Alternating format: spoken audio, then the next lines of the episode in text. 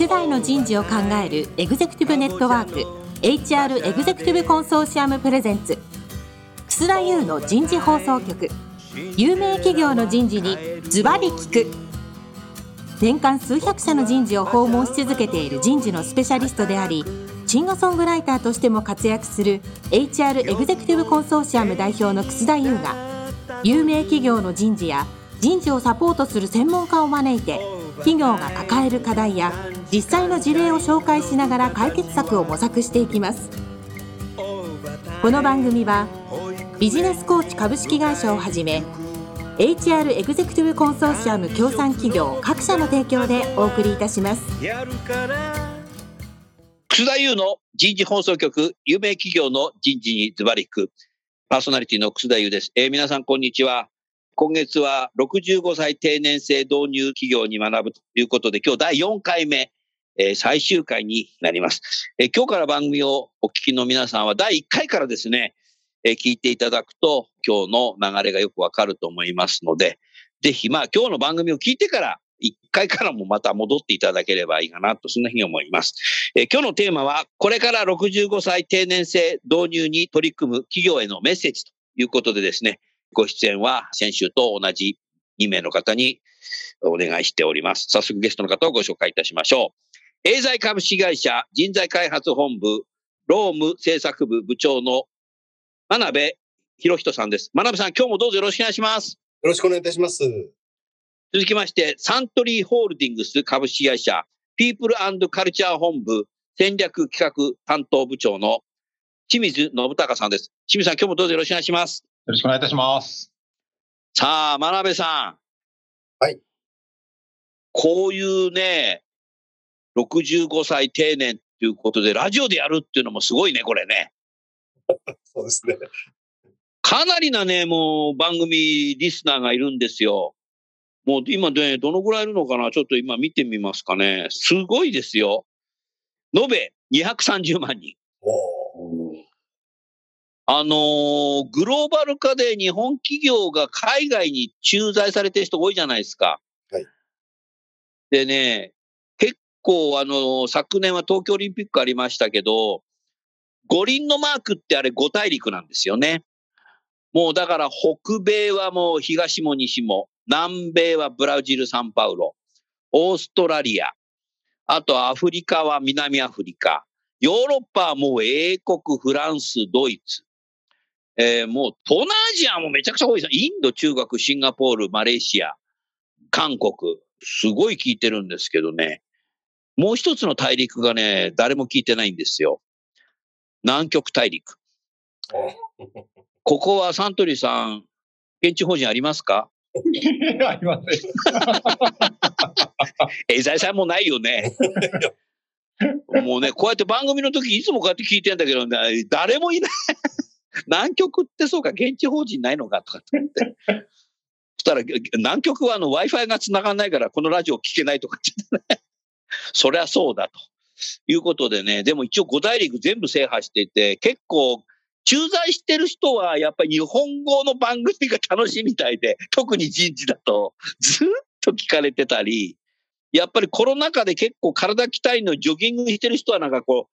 番組来たから走ってますとかね。で、コロナ始まる前はいわゆる育児休業中の女性がね、マミートラック入らないようにこれ聞いて勉強してます。子育てしながら。面白いね。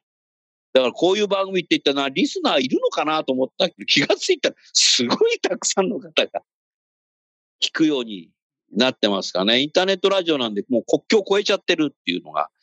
特徴かなと、そんなふうに思います。まあそういう中でね、今日も本当たくさんの方、リスナーの方がお聞きになってるということだと思いますが、これから65歳定年制を導入するという企業に対してのメッセージということで、なんか着眼点、注意するべきこと、一緒になんか合わせて考えなきゃいけないこと、たくさんあると思いますけど、真鍋さん最初に。はい。いかがですか？わかりました。まず弊社は10年前に65歳定年制度を導入しましたけれども、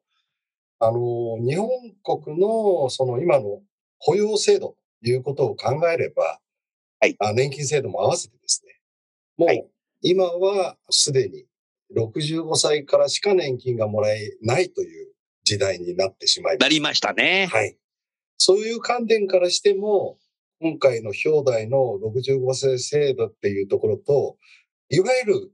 マッチしてきてる環境にあるっていうことは一つ客観的に言えると思います。はい。もう一つはですね、前々回でも出てきて、久田先生のその健康問題も、出てきてました。改善されたという話も出てきてますけれども、やはり食とか医療とかが発達によって人生、古くは50年時代からですね、100年時代に突入してまいりました。そういう意味では、キャリアっていうのは、昔のもう30年から35年っていうところよりも、いわゆる働くという意味でですね、キャリア人生っていうのはも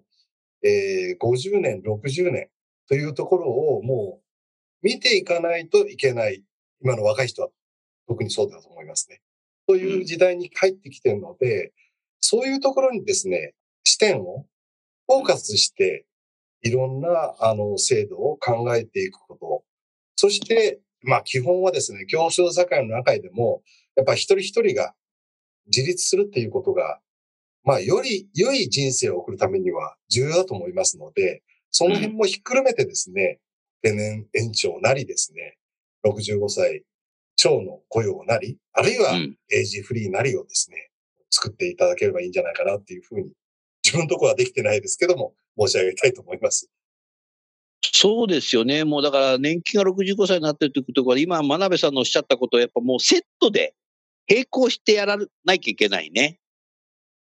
したがってこれを設計するにあたって担当者が複数になる可能性があるね。そうですね。ね。一人じゃなかなかできなくなってきたね。人事の横の連携が必要になってきたかもしれない。おっしゃる通りです。いろんな動機づけ、失礼な言い方すればですね、動機づけの機会とか、そういうことを考える場合には、いわゆる教育部門、キャリアディベロップメントを考える部門とか、いろんな視点でやっていかなければいけないと思いますので、非常に多岐に、前回にも言いました、働き方についても、それは私で今、労務政策部っていうところをやってますので、それも、いわゆるダイバーシティ&インクルージョンを考えながら、どういうふうにして実施していくのを考えなきゃいけない人が、非常に多岐にわたるというふうに思っているわけです。でも、この仕事をされる人事の方は、過去に先輩たちがやってきてないだけに、本当に誰に聞いていいかなってわからないこともあるんだろうけども、でも結果的に、真鍋さん、やりがいのある仕事だよね。そうですね。今となってはやっぱり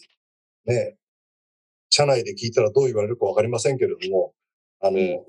自分自身はやっぱりいい経験と、自分のキャリアになったと思います。ある意味。自分のキャリアそうか。自分のことでもある。キャリア形成の一つになったと思います。今考えるとですね。やっぱ考え抜いた結果が、その当時のものであり、その後の制度に対する味付けであり、ということを考えればですね、やっぱりひとときでできた制度ではないというふうに考えます。本当だよね。だって自分事でもあるわけだもんね、人事の人の。そうですね。63歳ぐらいになった時よぎるよね。これ俺が作ったから今ここに俺これいるんだよね、みたいな。自慢話する人はいるかどうかわかんないけど、自分事でも考えられるよね。だから人事の仕事って結局自分事になるから面白いよね。人事よりはいいと思います。人事よりはいいな。人事って書いて振り仮名で人事っても触れますけど。結構ね、これは古典的な話ですけど。でも、人事っていうふうにもね、触れるのは今でも同じですからね。なるほど、ありがとうございます。清水さんいかがですか？これから設計されようとする企業さんに対して何かぜひメッセージをお願いします。はい。前回とかでも議論がありましたけど、やっぱり65歳に定年を延長するイコール、何か65歳まで会社が働く場を勝手に用意してくれるんだっていうふうな伝わり方をすると、絶対うまくいかないと思いますし、その通りだな。ご本人たちにとっても良くないんじゃないかなというふうにすごく思ってます。なので、そういう、だからその60に近い人だけじゃなくて、まさに自分の居場所を自分でどう作るのかっていうことをもっと前の段階から、やっぱりその社員の皆さんにそういう意識が大事だっていうのを繰り返し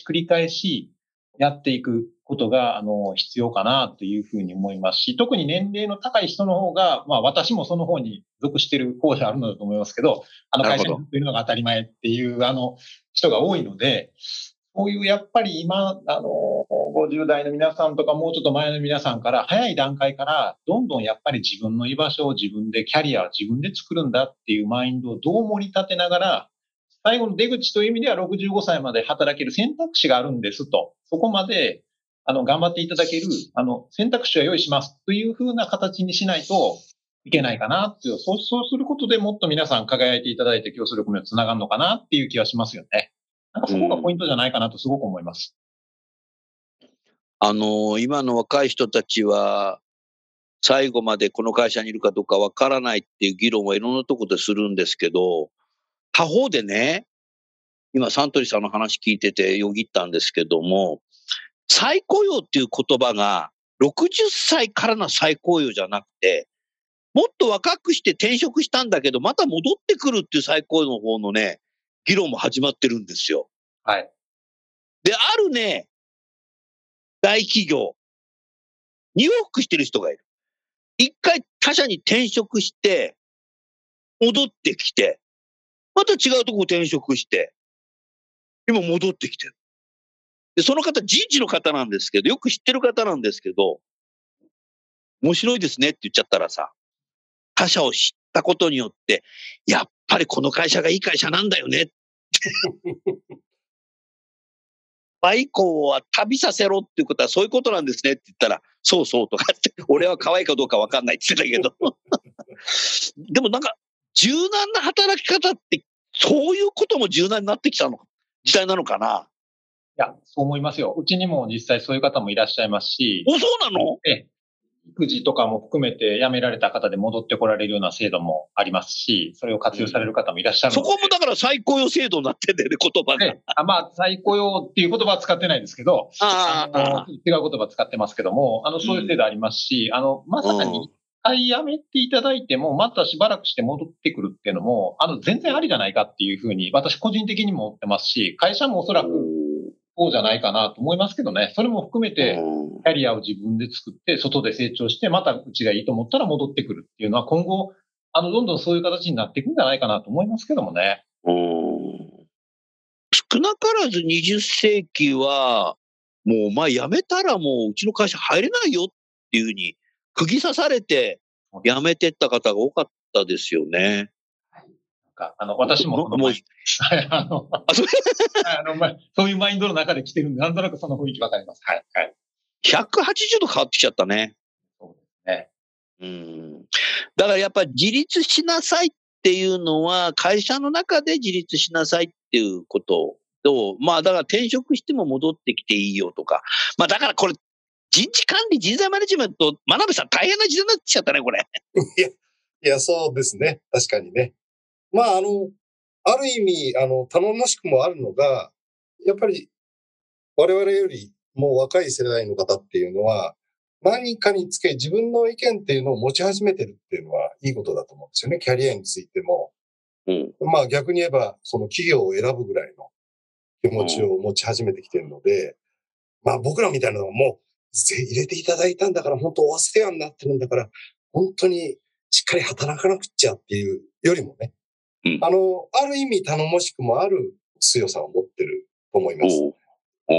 だからそこが、言葉だけではなくて、身をもってスキルなり、専門性なりをつけていくことができれば、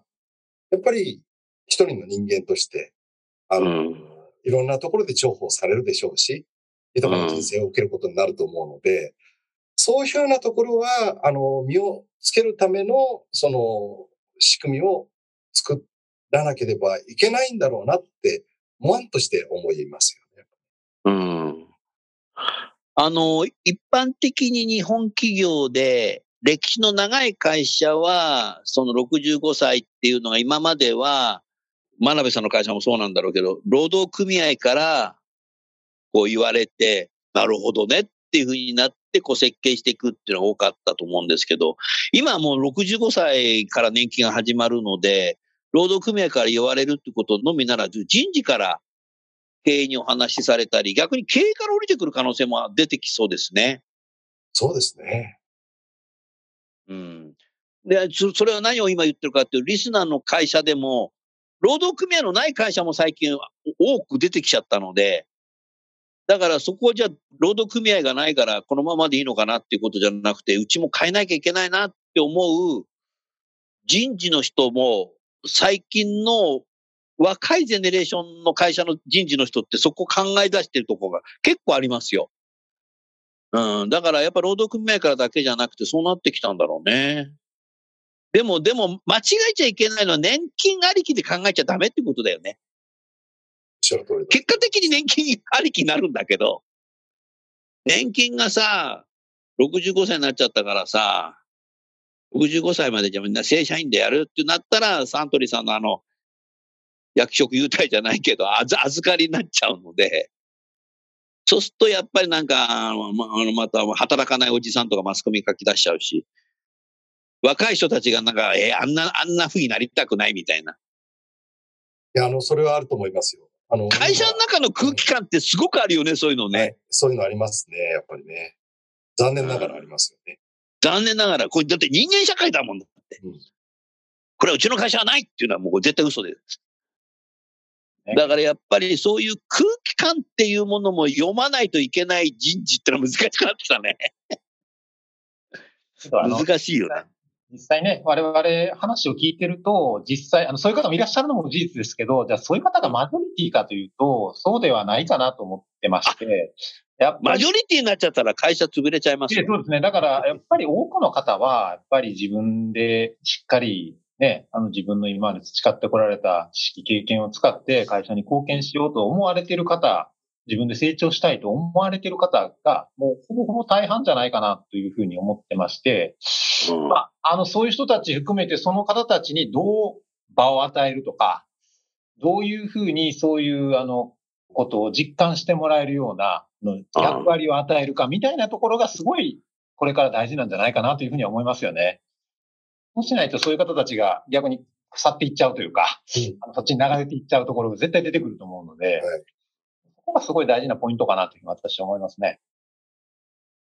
哲学的な言葉なんですけども、人間の成長の可能性は無限大だっていう哲学の考え方。これインド哲学なんですよ。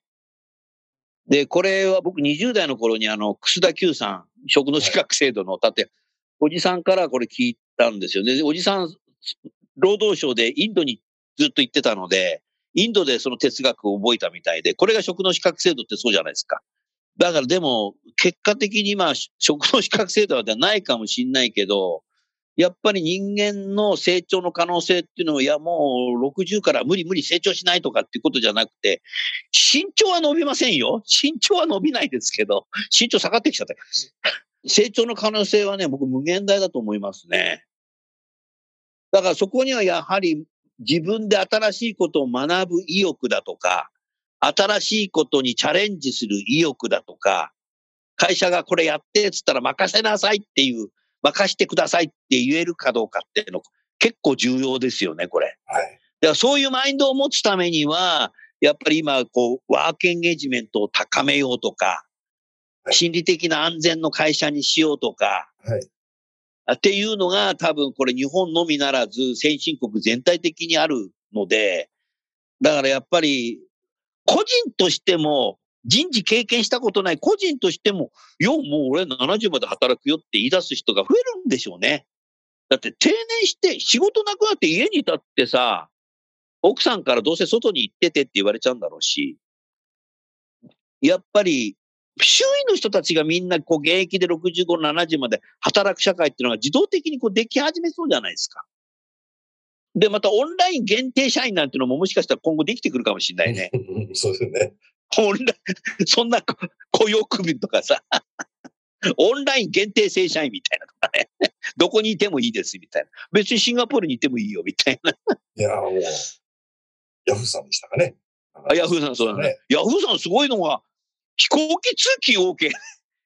毎月、飛行機代15万円まで全部会社が出すっつって、ある方と、ヤフーの方と議論したんだけど、はい、人事の方と、沖縄に LCC で行くと、月に1回会社出てくれば、飛行機代全然 OK だった。沖縄引っ越そうかなとかっつってで、そういうのっていいのって言ったら、全然それ15万まで出してくれるんで。発想が違うな、みたいな。そうですね。なんか不思議ですよね。会社があそこに行ってくださいとか、転勤あり、総合職だからどこでも行くんですよ、じゃなくて、社員がどこでも行っちゃうみたいな。ちょっとね、価値観として我々昭和前半生まれはね、ついていけないんだけど、そういう意味では本当ね、60歳から再雇用っていうのは、もう本当になくした方がいいね。真鍋さん、清水さんね、もう先進国と言われてきた国で、特に G7。G7 で定年退職のある国って日本だけになっちゃった。ああ、わからないですね。うん。うん。ヨーロッパなんかね、かつてはね、男性と女性と定年退職のね、年齢が違ったぐらいさ、ひでえなとかって言ってたんだけど、彼らからするとなんか日本って定年退職あるんだってひでえなって言い出して。そうですよね。うん。まあ、終身雇用を前提としていろんなものが作られてきて、日本の場合はそこに60とか55とか60という区切りを作って、いろんなものが作られてきたので、やっぱり G7 に追いつくためには、もうその辺は全部ちょっと一回、ご破算にしたもので作った方がいいと、僕は個人的に思ってますね。だから。パソコンのリセットボタン。そうそう、ピッとしてですね。退職金制度とかなくした方がいいですね、やっぱね。じゃないと真鍋さん個人的に退職金制度どう思ってんの？やっぱりエイジフリーになれば退職金制度ではないですよね。その時々のものをその時々に払うっていう発想だと思うんですよね。もともとはやっぱり、まあ、江戸時代から退職金制度ってあるんでしょうけども。そうだね。まあ、長期、リテンションのために、同じ人をずっと抱え込むためにできた制度ですから。そのエイジフリーとか、自分、で、自己裁量を高めるとかで言ったら、もう退職金制度なんかは、やっぱり基本は、ない社会が主流なんでしょうね。グローバルで言えば。今、江戸時代って言ったけど、インターンシップなんか江戸時代からあるんですよ。エッチ奉公。そうですね。エッチ奉公。その時の話ですよね。そう。勉強したらそういうふうに書いてありました。そうだよね。清水さんは年金制度どう思ってらっしゃる？うちの会社はですね、やはり、ちょっと古いと言われるのかもわからないですけど、やっぱり長期雇用っていう考え方は大事にしていきたいなっていうふうに思ってるんですよね。で、2回ぐらい前にもお話ししましたけど、やはりうちの会社の中で様々なキャリアを積んでいただくことで成長もしていただけるというふうに思ってますし、まさに創業系が率いる会社でもありますし、我々社員含めてファミリーだっていうのがすごく大きな経営思想としてあってですね。その中で、そうか、社員までもファミリーなんだね。そうなんです。はい。っていうのが一つ大きな、理念としてあるんですよね。なんで、長期に勤めていただけるような会社にするのが大事かなっていう感覚もありますし、その中で退職金年金制度は確かに一部のすごくプロフェッショナルな方とかに言うとね、合わないところも出てくるのかもわからないですから、そこはリバイスはするものの、支給のところについては、まだ今すぐ辞めるかっていうとそうではないのかなっていう感覚で今話しているところですかね。なるほどね。ここは経営者の思想になってくるので、どれがいいないあれだけども、でもやっぱりだから年金っていうもの自体がもう一律どこの企業も一緒っていう時代じゃなくなったってことですよね。そうですね。だからそこもだからやっぱもう自分の定年した後の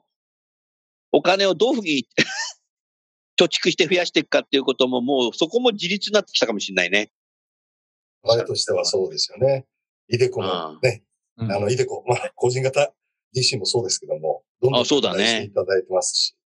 だからいずれにしろ、会社にぶら下がるっていうのじゃダメよっていうのと、もう一つはね、こっから先はすごくね、こんななってきたなと思うのは、国にぶら下がるだけじゃダメよっていう風になってきたんじゃないかなと思って。言葉がいいかどうかわかんないけど、とにかく自分の人生で自由なので日本は、自由じゃない国もありますけど、今回コロナでよくわかったけどね、世界中のいろんなことを見て。そうなってきたときに、やっぱ自分の生き様を考えて、やっぱりこの、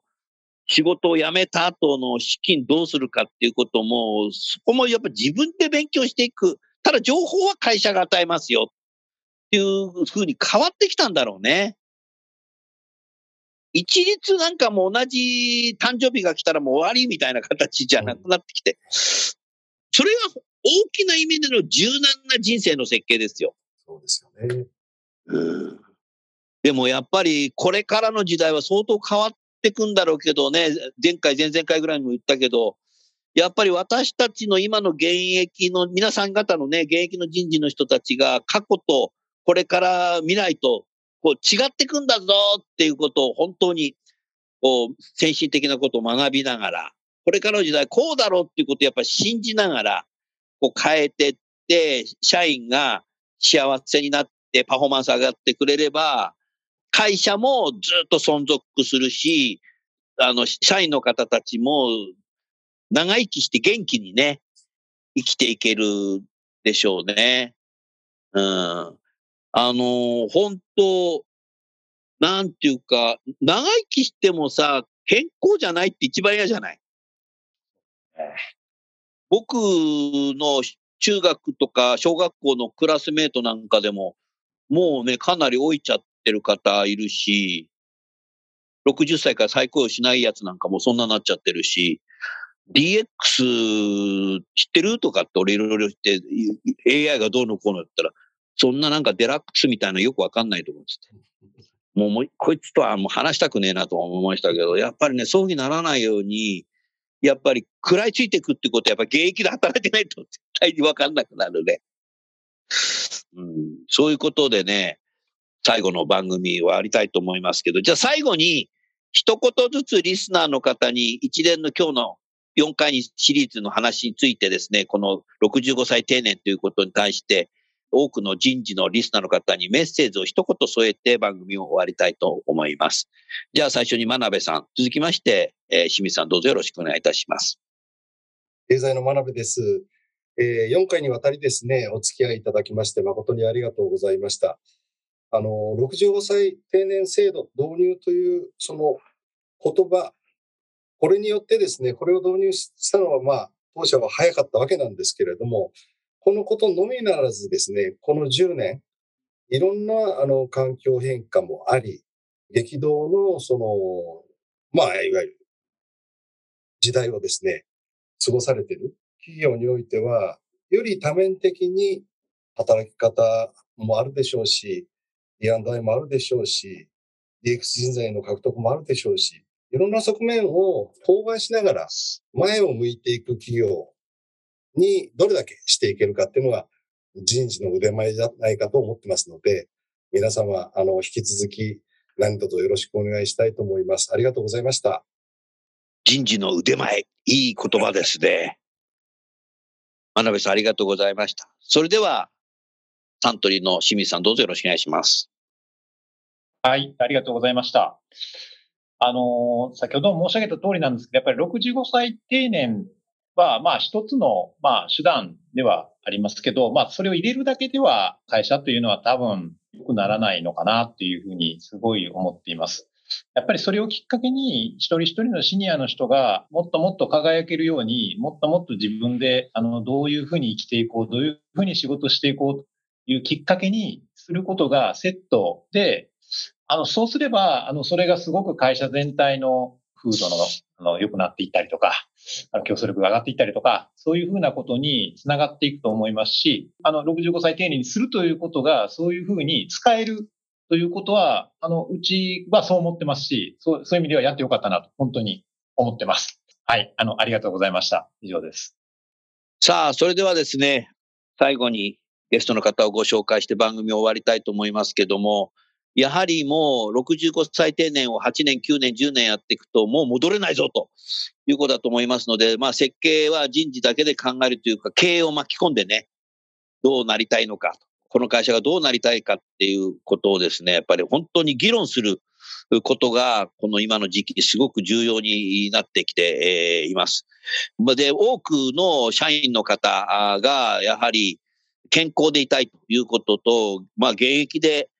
65歳まで働かなきゃいけないのかなって思ってる人もいるんだけども、いけないかなと思ってるのに60歳でもう再雇用ですってなるとガクッときますので、ぜひね、真鍋さんがおっしゃってましたけど、当時はね、まだ年金がね、60歳から支給されるっていう、あれでしたから、早いなっていうのはありましたけど、今はもう65歳になってますので、ぜひ、この期間にですね、今一度皆さん人事の方でお話しいただいて、経営にも一緒になってお話しいただいて、65歳定年をぜひやってみなはれ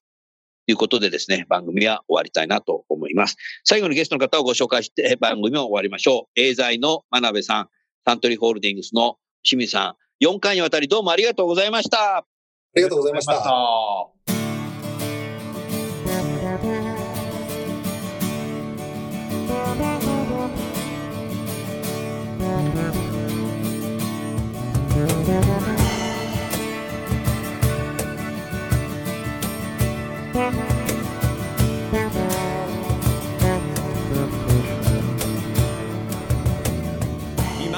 今日のお話はいかがでしたか？